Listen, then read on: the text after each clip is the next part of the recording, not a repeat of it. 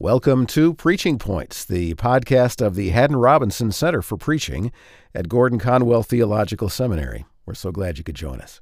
Now, today we hear the insight of Haddon Robinson as he discusses why the church needs both evangelistic scholars and scholarly evangelists.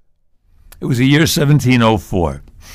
Two men were born that year. Uh, one man was uh, Jonathan Edwards.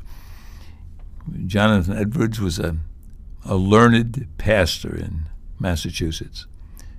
Yale University has uh, taken his sermons and reprinted them, and he is uh, termed as one of the three great intellectuals that the United States has ever produced.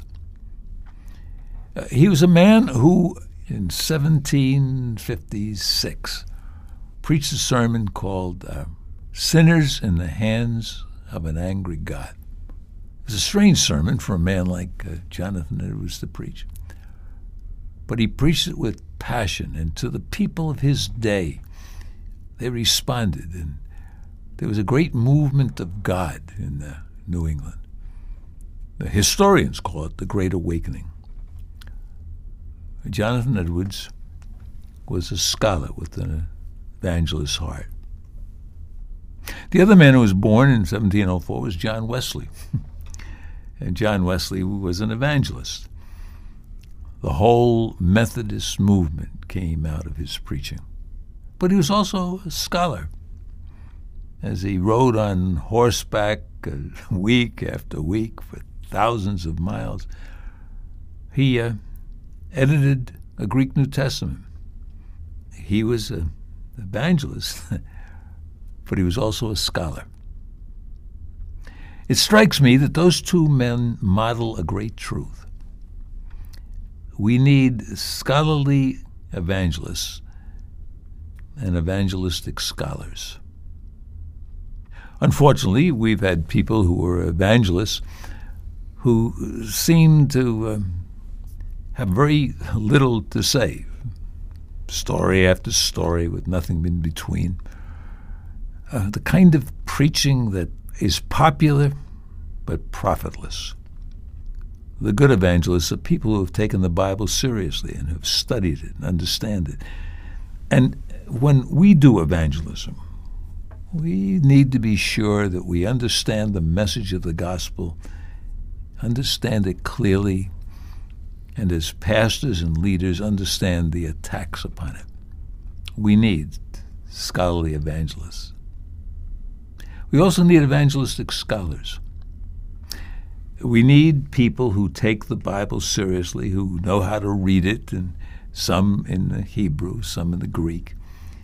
Uh, people who uh, love their books.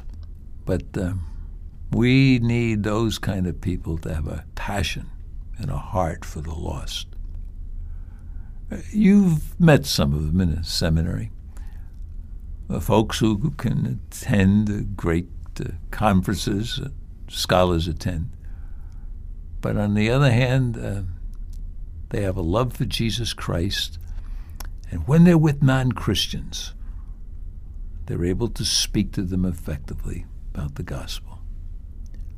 I have a friend like that, Old Testament scholar, passes muster in any scholarly group. And yet, again and again, I have seen him as he has met people on planes or in a Starbucks, uh, begin a conversation, and before long is able to share the gospel. We need that today, don't we? So, my plea is simply wherever you are in the spectrum, if you've got an evangelist's uh, gift, then don't give up on the study. And if you've got the ability to do scholarly work, don't give up on evangelism. Because we need scholarly evangelists and evangelistic scholars. And so I hope that helps you think about how you can use evangelism and scholarship in your preaching. Extensive studying of the Bible and other books is necessary, but so is outreach to people in the heart of the gospel. Haddon Robinson on this classic episode of the Preaching Points podcast, a product of the Haddon Robinson Center for Preaching at Gordon Conwell Theological Seminary. Our center is constantly trying to promote excellence in preaching. And so check out one of our Big Idea forums. One of our preaching faculty will walk through a passage of Scripture, determining a central idea and discussing sermon form, and then answering any questions that you might have. You can join by Zoom from anywhere in the world. So, for more information about that, visit our website at gcts.edu and look for those Big Idea forums. Well, thanks for listening. See you next time on Preaching Points.